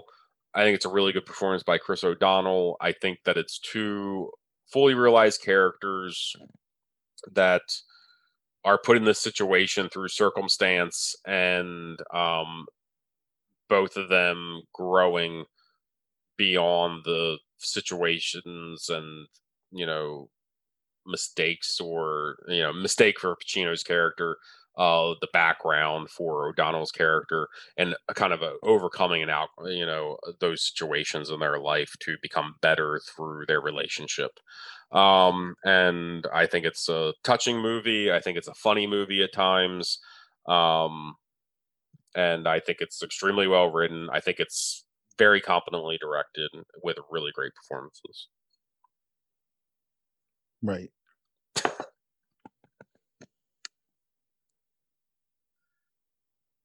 I mean, I don't know. Like, you already brought up my biggest complaints about this movie, which is number one, it's an hour too long. And it takes way too much time in. You've added another 15 minutes since the last time you told me about it. yeah, it was if this movie was two hours long, it'd be fine. I probably still would think it was like 10 minutes too long, but I'd be okay with it. Uh-huh. Like, it just beats you over the head with these same ideas over and over. It's like, I don't know. Look, I recognize the strength of Pacino's performance in this movie. And I went back to try and, um, I was going to try and refute your claim of being a top five, top five performance, but I think that's true. I would put it at number five, I think, on my top five list of his, but it's it's fine. Um I will say it's the we talked about a little this a little bit, I think. It's such a strong performance that it basically stereotypes him for most of the rest oh, of his yeah. career.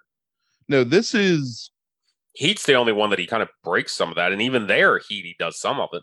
That's still close enough where he hadn't become a meme yet, really. Right. And even then, he still has the great ass thing that he does in Heat. So sure. yeah, there's this is definitely the genesis point of Al Pacino becoming a joke, mm-hmm. basically for the remainder of his career. Um,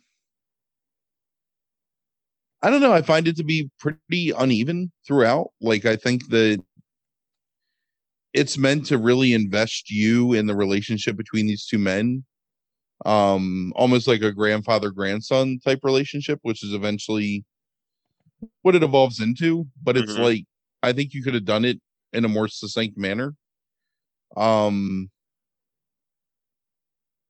i don't particularly feel invested or any kind of like tension with what's going to happen to charlie like i don't care about charlie at all i guess mm-hmm. um I think that it's almost unbelievable when he turns into like a guy that's willing to stand up to this old military man with a gun. But it's fine, like because you need it to happen in the story, like it's an important character moment. But I kind of wish that they had just I don't know. I don't know, like some of the, like I don't know what to tell you to cut out of this movie, but something's got to go, and I don't know what it is. And I just it's really boring to me. Like as good as the performances are, I just don't care. ultimately at the end. And when they're all like everyone erupts in cheers for Charlie, it, it feels unearned. It feels like The cheers I are. You're right. The Yeah, cheers it- are unearned. I hate the cheering. like that's not the way that that ends, I guess. In my head. I mean, maybe he like gets off or whatever. But I don't it's hard to explain because like I, I can see why this movie is so lauded and why people love it and I understand that Pacino's performance is good in it. I just don't care about any of it in the long run. And it is never something I would have ever watched again had you not have forced me to watch it. So like not even on accident. Like if that movie like popped up somewhere and I was like super sick and it was the only thing I could watch, I would just roll over and try and be sick in the other direction as opposed to like watching this movie. That's funny. I mean, I I could I can kind of see it. I mean, um, I was not as m- m- much of a fan of this now as I was when I was 13, 14, like in that range. Um, but I still like it. Um, uh, I recognize its flaws much more now. Um, like you're talking about like th- things you can cut. Honestly, one of the most famous scenes in the movie is like when he Tango dan- scene, Yep, but what does it? What does it do? nothing. There's no point to it. I agree. Like All it does is like build Frank up to be this guy that you're like, oh yeah, like I can see why you know, this dude was like a hit with the ladies or whatever. Right. Um and uh, honestly a lot of the stuff with Frank and women that includes the dialogue of him being a pervert at times and the scenes involving the escort, the scenes involving Gabrielle Anwar, the tango. They don't really add anything because it doesn't matter. It doesn't pertain to the idea that Conroy comes up to him at the end. Right. Well, to Frank, I mean, it's just they smell nice and they have soft skin. I mean, that's like Right. what he Right. loves about a woman. It's not like her intelligence or her ability to charm him with her. It's like, ah, I can smell their perfume and I like their vaginas. Right. Right. Like it's you you could easily do something with like the smell and still have that last scene happen without doing all that extra stuff. Like it, it it does feel like a lot of that stuff just isn't pertinent. It's it's some kind of fixation from the screenwriter. Like at that point. Um which could have been cut. So uh, that that's something I think you can cut, and it's at least twelve minutes, thirteen minutes probably of the movie, Yeah. maybe more. Right. To no end. Right. Like So- you, if if it would have been done to like show Charlie as like blooming into like adulthood and being able to talk to this woman, it's fine. But it's like I don't Right. Right. Yeah, because there's nothing with Charlie and women where it's like he's like learned any lessons or anything like. Not that those are necessarily the lessons you should be learning from from Colonel Frank Slade, but um, but still, like yeah, it's uh, so I yeah I agree with that. I mean, it's it's not it's it's a pretty obvious flaw that I saw was that uh tango scene. Like it's like why am I? What is this? Like it didn't matter. But, yeah, I still enjoyed it overall. Yeah, it's it's whatever. All right, Oh shit, I'm not even prepared. See, look, no, I you're already- not. we talked about that goddamn movie for as long as that movie ex- is like the runtime. All right, so your number one movie, my however you want to talk about it, the number one movie on this list. that you're is- most indifferent to means you dislike the most, right? Yes, yes. Um, 1981's. I yeah. My dinner with Andre. I don't want to. I don't want to give too much away. My dinner with Andre, 1981, directed by Louis Malle, starring and forgive me if I run out of breath as I go through this expansive cast. Wallace Shawn and Andre Gregory. That's it. It's got a Rotten Tomatoes critic score of 92% and an 85% audience score. So um hit me. Tell me about this movie. So it takes place in New York City, actor playwright has dinner with the theater director that he knew at one point, but he hasn't seen in many years. Um, he's not. He's a little hesitant about meeting him because of the stories that he's heard about the director recently, in terms of specifically a story about the director sobbing in the street and talking with trees. Um, he meets him at this really expensive restaurant. He has to be given a coat and a necktie to wear since he's not dressed appropriately for it. Um, he waits in the bar for a while for his friend to arrive. Uh, the director, who's named Andre, shows up and he hugs Wally, um, you know, who is the uh, actor playwright.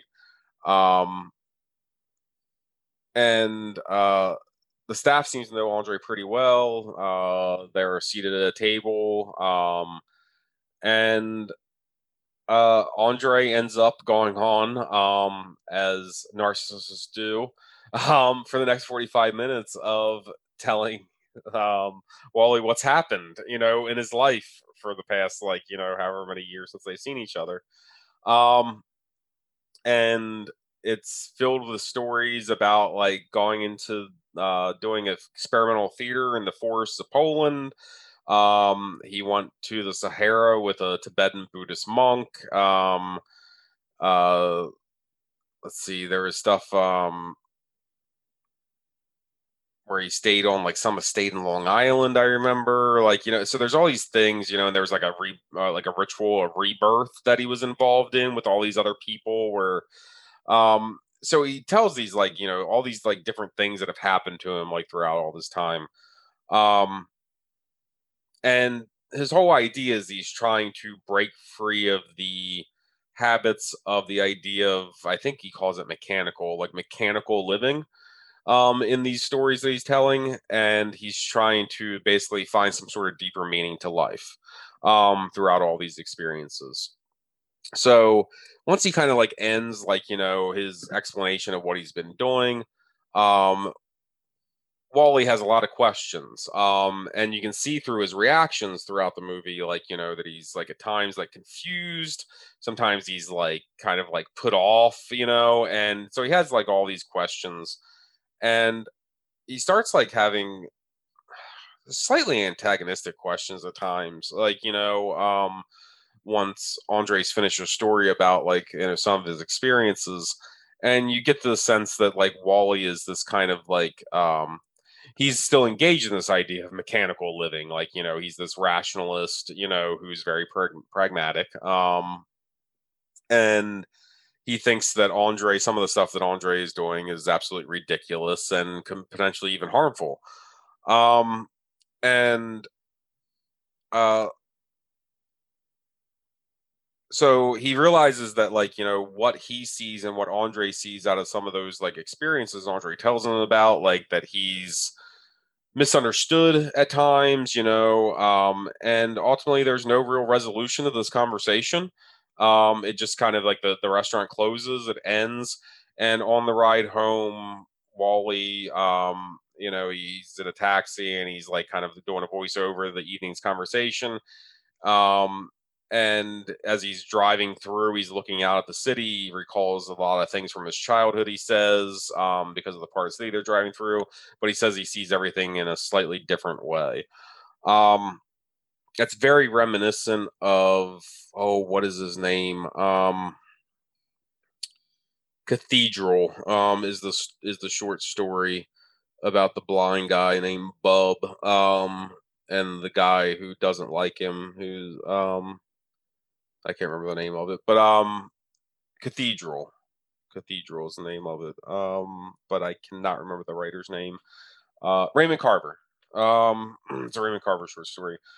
Um, it kind of ends up with this idea, which is very popular among boomers, of like the changed perspective. Um, it happens a lot in boomer literature and stuff like that. And that's where this ends is this idea of changed perspective. Like, you know, like he sees things a little bit differently than he did before. so I know you like despise this movie. Um, the thing is, I don't despise it. I just don't see I don't feel like it enlightens you or makes you a better person. I think it's really I think they're both loathsome individuals. I mean, I think it's like the ultimate like intellectual elitism and is very like masturbatory, especially because they're both kind of playing themselves. And I get it. Like I get that the dialogue is pretty ingenious at times. You know, I love Wallace Shawn and whatever, but man, I just don't care about this movie at all. So this is a very specific this is like where the other ones I have all these things about the movie that I can say and like the reasons why I liked it and stuff like that. I don't really have necessarily a lot to say in terms of those kind of things about this. It's a it's look, it's it's damn medium and close medium shots and close ups of two guys sitting in a restaurant having a having a conversation, right? Like I mean um which I'm sure some of it's ad libbed and some of it's a script, but so I was like 16 when I saw this. I had caught it about I would pro I, I I want to estimate now it's probably like about six minutes into the movie. And this was like a revelation to me at the age of 16. I had I wasn't somebody who was experienced with theater like at all. Like I didn't like I knew plays existed. I had read plays, but I had never actually like really been to a play at the age of 16 um, other than the damn dumb school plays, like you know, if I was involved in, in like middle school or something like that. But it's like I never actually seen real theater. Um, so the idea to me at the age of 16 or whatever, maybe 15, something like that, when I saw this, um, it's whenever Comcast around here got, I think, Sundance um, or IFC or one of those, and it and this was playing and I watched the entire thing and I was captivated by it because I never under I didn't understand that you could do this in movies. That you could make a movie where it's just two people talking. And I thought the things they were talking about were there was a lot of things that were I thought it was was bizarre at times, especially when Andre's like talking about his experiences. It was things that like I didn't understand necessarily or never heard of before and just thought were completely bizarre. So I kind of took the Wally approach to like listening to like this guy. But I also have never seen actors deliver things in such a naturalistic way that excuse me, that I could um that was I thought was captivating. Um, because it's being delivered like real people speaking so what this movie introduced me to was first the idea that you could just take a camera and film two people and it could be a movie. Um much like a lot of stage plays i actually like of taking two or three or four people and like you know like just having things happen between them and like a lot of it being based around dialogue. Um like like Topdog/Underdog's like one of my favorite plays. And it's like you know i and it's just two people right? Like i mean like um you know, wait, you know, waiting for Godot. Like, you know, I mean, it's like things that like that that like I never seen before. I didn't realize naturalistic dialogue like was a thing that could actually be captivating. I thought like even though I didn't understand that language at the time, I thought it all had to be stylized. Um and these are people that are interrupting themselves with awkward pauses and ums and ahs and and and I, I thought that was like amazing that it's just like so naturalistic. Um, personally, I find the conversation that they have as elitist as it is in the way that it's done. I think the core philosophical conversation that they're having is an important one. Um, it's the manner in which they do it. I think is what you resent because it's not different at times from conversations that we've had about certain things. We're just not doing it in such a highfalutin, pretentious way. Um, but I think the core conversation that they're having about the idea of the external versus the internal is something that everybody like to some degree touches on at some point in their life of like you know a life of responsibilities and obligations and things versus a life of feeling um, of like you know who the person is internally um, i think that's an important conversation philosophically um, to think about in terms of like everybody's life and self-awareness and I find it interesting to rewatch. Now I've watched it two times in the past year, year and a half. That's too much, but I do think it's something that I am interested in, much like Wild Strawberries, where I've said that it's like I think I'll take something different away from it every ten years by watching it. I think it's similar with this movie, where if I watch it every ten to fifteen years, I'm interested to see where I stand on the different subtle points they bring up because it's not easy like what they're discussing because there's times I agree with Andre on certain things and there's times I agree with Wally on other things and then I'll flip flop and be like no I actually believe this from Andre now and this from Wally.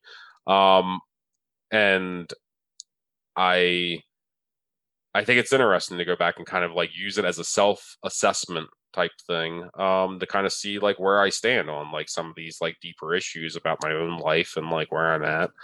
Um but ultimately I was captivated by this because I had never experienced theater before and this was the closest I ever got to theater and I didn't understand the power of naturalistic dialogue. That's why I fell in love with this movie and like hold it so true to my heart really is because of that that experience of seeing it that one night. Well, I'm glad you take something from it.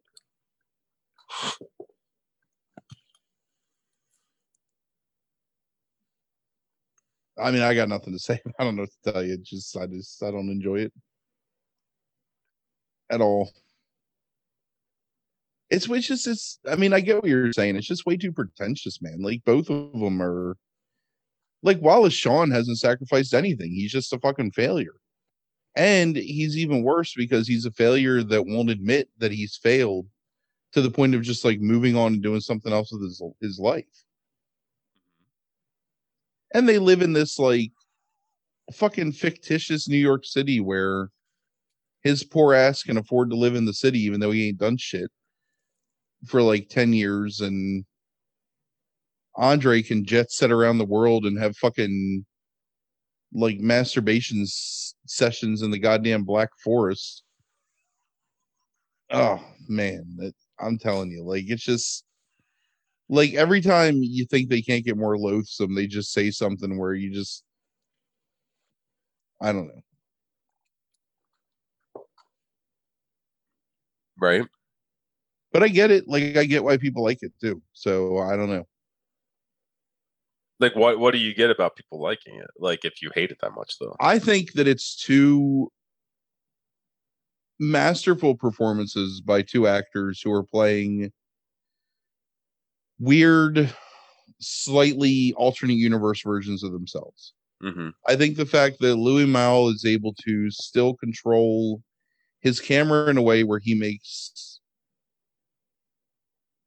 the act of two people eating dinner somewhat visually interesting to watch. I think is pretty brilliant. Um, I get it. Like I understand it. And I understand to your point, like a lot of people, this was their first exposure to the idea that you can make a movie that's just a couple people talking to each other and it still be a successful movie. I think that was pretty innovative and mind blowing at the time, but it doesn't make it my cup of tea. You know what I mean? So Yeah, Yeah. the one thing watching it twice in a year that I'll say like is negative of this, besides the pretension and all that kind of stuff. I mean, but they're New York elitists. I mean, like I that's what I expect, like art art elitists. I mean, like it doesn't shock me. Um but I really dislike the coda on the drive home from the taxi. Like um it, it is my least favorite thing in the entire movie. Actually, him going to the dinner is also yeah, it's it's it's like- it's the bookend. yeah, it's the bookend like that I that I I've grown to dislike over time of like his voiceover, and I especially hate the voiceover about the whole things where he like sees things in a different way. Um, I am not a fan of that shit. Like like I said, it appears in baby boom literature all the time, um, and I didn't realize it was a trope for a long time in my life, but it's a fucking trope in baby boom stuff of this idea that this one experience can change you. Um, which don't don't get me wrong, like you know, like art does that all the time. Like the what beautiful girls that we just talked about. Like one night can change your life, you know. Um, but like here's like one conversation can make you things they see things differently, and that's not incorrect, right? I mean, like it's not a wrong notion. You can have one conversation with somebody and see things just slightly differently. Like that's Sure. true. You know, I mean, you you gain experience through conversations with people. But um this idea that it's this profound experience that requires it to be a movie is that height of just like self-centeredness to me um that comes along with that generation. So I get it. I mean, I I, I get like how pretentious like this movie is to some degree. It's not like I don't, but I find that I find the arguments that are being made stripping that away important. And again, it's a very personal thing of stumbling upon this movie at like 11:30 at night um and being kind of floored by things I didn't know were possible in film. Well, I mean, I I can appreciate that. I'm glad you enjoy it. Like, I'm not even being facetious when I say that. It's just not for me. So, Yeah. hence, hence its place on the list. Right. All right. I don't I, I I don't have anything else. Um I'm slowly um build uh, I'm slowly building up a list for another hate list um a year from now in May. Brace Oh. it, motherfucker. Uh we got um Red Heat. Is that one you hate? I don't hate. Uh, red heat's probably closer to the indifferent scale than the hate scale. God damn it. I've been trying to get you to admit that you hate Red Heat for like three years now. What's the hate about it? It's just not. It's again, it's just not my thing. um You well, I, well, I have one. I have you one. got the one already, so right. You got one. all right. All right. So thanks for listening. Yeah. Um, we'll be back next week with episode 111, Two weeks. which is two weeks. Sorry, right? Next week's a break. Um, top five horror movies in 1994. Mhm. Um, then there's some other shit that happens after that on there. This is Right. Chris's bag. This part. In in in in June we will be doing an episode where uh, we will be having a first watch with friends of the podcast, Michael Bledsoe and Orion Wellmaker of the uh, Hulk Hogan classic, Mr. Nanny, and then we will be doing an episode that will be our Pride Month episode, and we will be covering what the top five horror films of 1995. Yeah. So that's that's what our June looks like, and then we're doing some Bond movies or some shit in July, which I'm already angry about because I've watched two of them and one of them I hated. So that could be fun because that uh, I I really hated that fucking movie a lot. Um, so uh, uh, uh, uh. Yeah, it's cool. all right. It'll be good. all right. Have a good night, everybody. Thank you for listening to my terrible voice. Um, yeah, they have to anyway. It's just it's worse when I have to speak more, though. I I, I kind of like it. I, I enjoy being the host. It's um well, you can sit there and watch wrestling while I'm sitting there talking. it's true. It's moderately relaxing. I got to watch all the backlash right. and still participate. I didn't have to summarize anything, which was Uh-huh. a plus. Uh huh. Yeah. Yeah, All right. Well, I'm glad you enjoyed it. I did enjoy it. It was good. And I honestly like I enjoyed watching four of these five movies. So Yeah.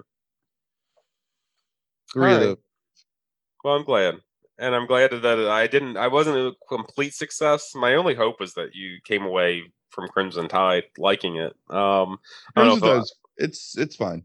I didn't. right. All right. Thank you for listening. Have a good night.